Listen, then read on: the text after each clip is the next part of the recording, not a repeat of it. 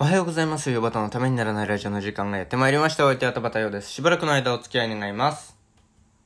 はい、改めましておはようございます。田畑陽です。えーと、皆さん本って読みますか？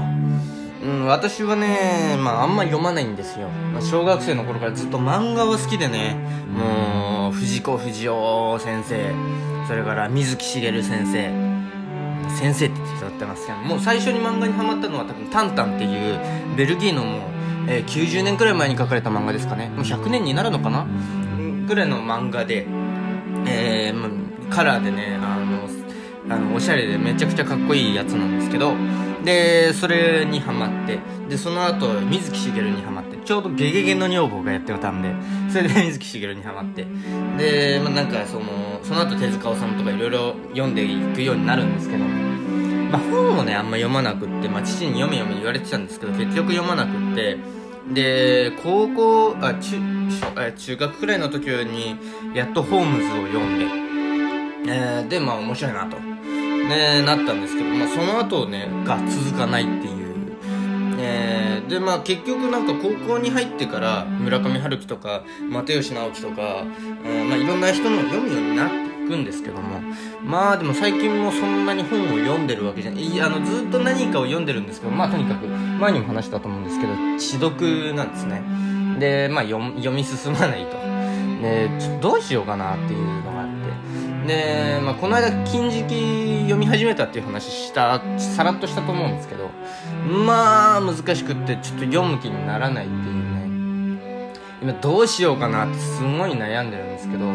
ちょっとしたとある解決方法を考えたので、ちょっと聞いてもらっていいでしょうか。それでは今日もよろしくお願いします。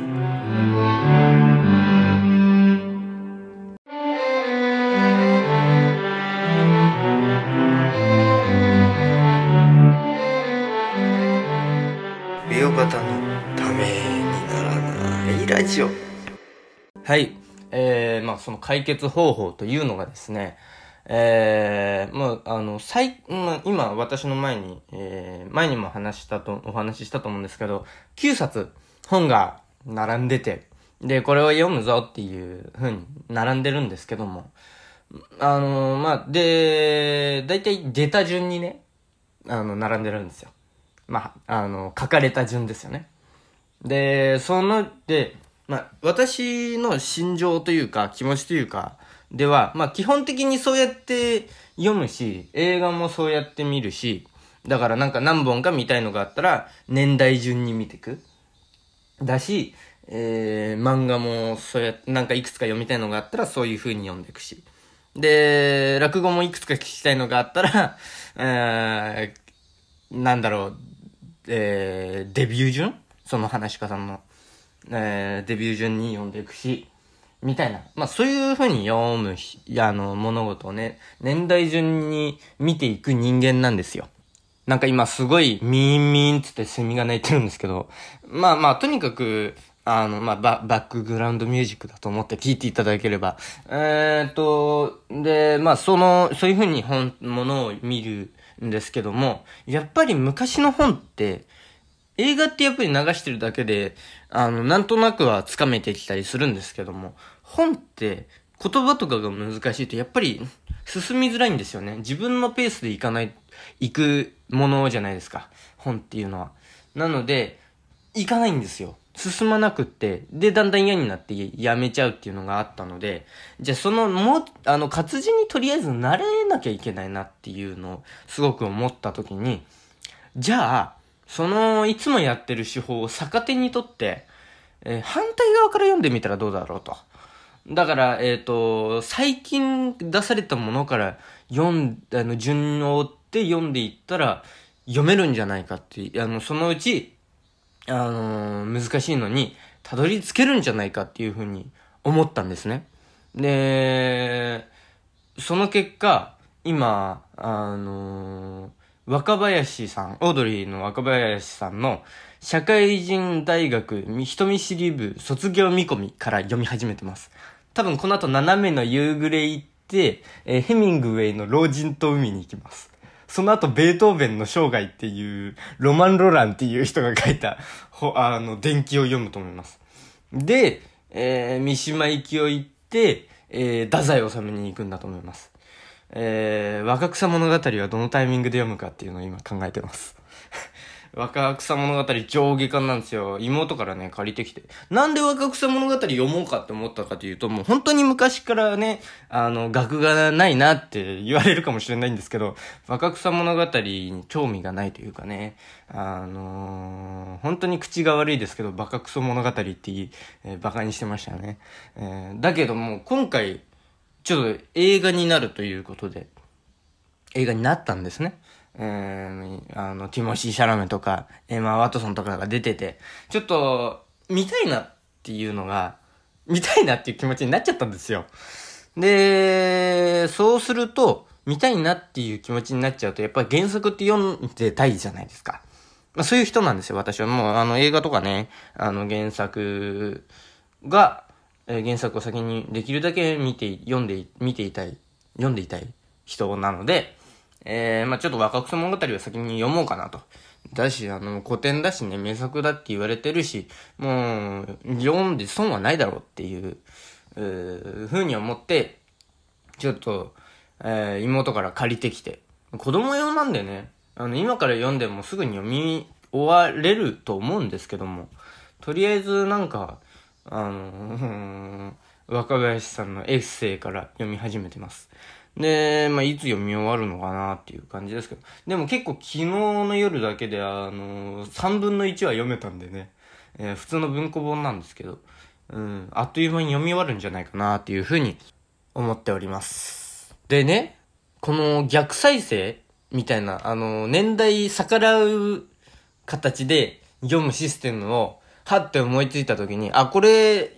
だったらなんか昔の古い、あのー、なんか言葉の難しいのも、あのー、読めるようになるかなっていうふうに思って、いい案だなって、私は個人的に思ったんですよ。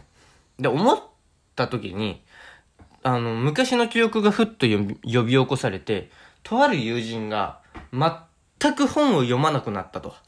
で、なんかそういう集中力とかもなくって、映画とかも見れなく、見れない人で、なんかすごい変な人だったんですけど、あの、で、彼が、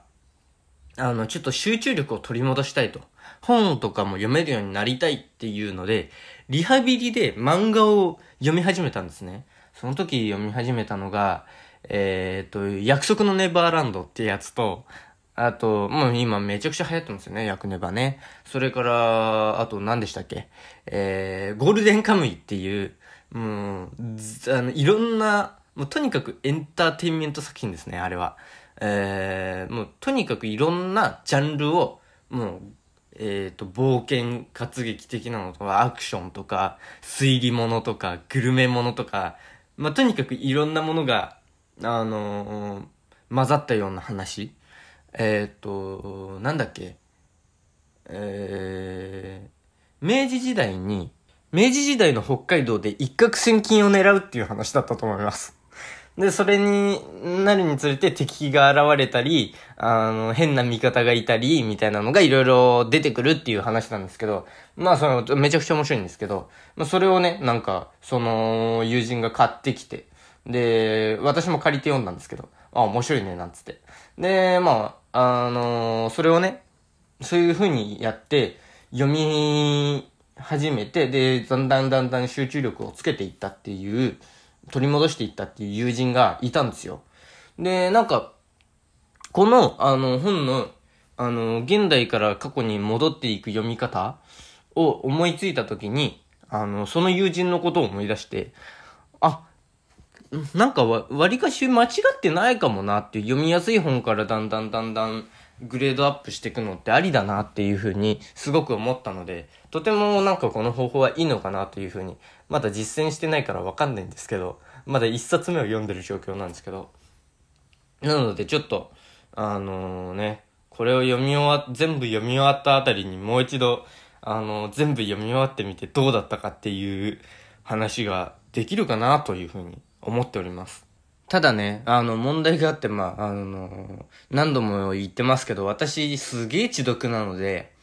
あのこれを読み終わるときにあのこのラジオが終了してないかっていうね、そこが一番の問題ですよね。いや本当に遅いんですよ。本当に遅くて、もうにしゅうかんにいっさつ、あのちゃんと読書欲がある、なんかそういうモチベーションの時はにしゅうかんにいっさつですねっていう感じなので、本当になんかどうなることやらっていう感じです。うん、特に本当にもう三島由紀夫はどうなることやらですよ。読めるかどうかわかんない。もう途中で挫折するかもしんない。うん。まあね、ダメだったらダメでいいんですよ。その時に縁がなかったなって思いながら本棚に戻せば。うん、そういう風にしていきたいと思います。なんか、高校の時ですか。あのー、まあ高校、まあ、小中一貫の変な学校から高校また違う変な学校に行ったっていう話は前、まあ、何度もしてると思うんですけど、で、その、違う変な学校、高校の方で、まあ、とにかくみんな本読んでるんですよ。なんか、本読んでる人が多くって、で、なんか、俺も読まなきゃいけないのかな、みたいな感じになって。で、そのクラスでは、本を読むことが何かのステータスなのだろうかみたいなのになって、で、やっとなんか本を読み始めましたね、その、高にくらいで。なんかこいつらの仲間入りしといた方がいいのかなみたいな。結局なんか、だからどうなったっていうのは何にもなかったんですけど、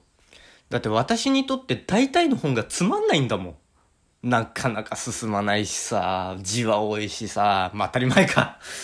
なんかページ数多いしさ、なんなんだよってすごく思っちゃったんですよ。なもうずっと昔からそう思ってるんですけど、漫画くらい早く読めればいいなっていう。で、漫画くらい早く読めた本って大抵あのー、お笑い関係というか落語関係というかそっちなんですよね。もう赤目高、もう立川談春師匠の昨日も話しましたけど、あの赤目高はもうものすごい勢いで読めましたからね。で、他の落語、講談、お笑い関連の本もあの飽きることなくうわー読めるんですけど、もう小説はダメ、本当にダメ、読めない。あとあまあ又吉さんの本は読めたか。比較的で、あの村上春樹さんの本もね、あの読みやすいんですけども、途中で何、何言ってんだこの人みたいになりますけどね。まあとにかくこのきゅうさつは今年の目標ということで、きゅうさつだけっていうね、思われた方は私の知読をバカにしてますね。舐めてますね。本当に遅いです。別に誇ることじゃないですけどね、知読はね。まあ、とにかくそういうことなんで、多分最難関であろう三島由紀夫を読み終えた時にまたご報告に上がります。ウ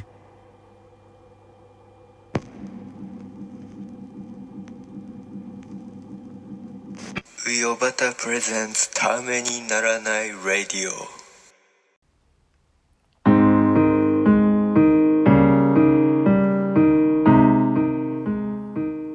はい、ということで、えー、またはいということでで始まりましたエンディングでございます。えー、まあ別にどういうことであって言われるとどういうわけでもないんですけども、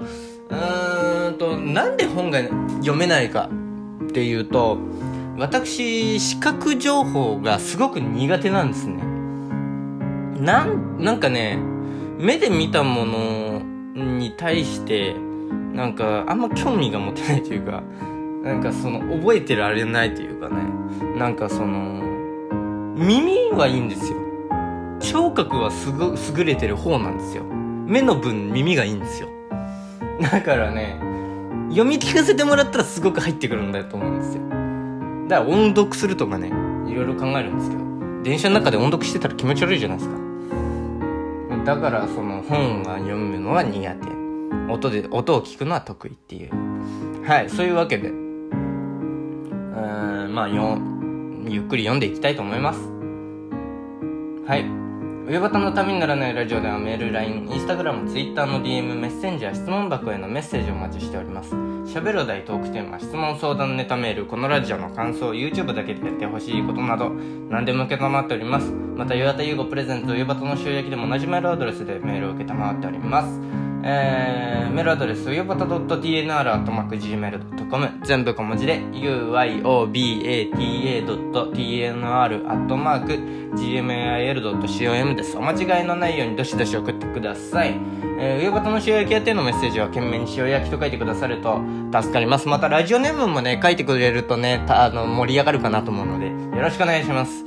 えー、それではまた明日お耳にかかりましょう。田畑優でした。ありがとうございました。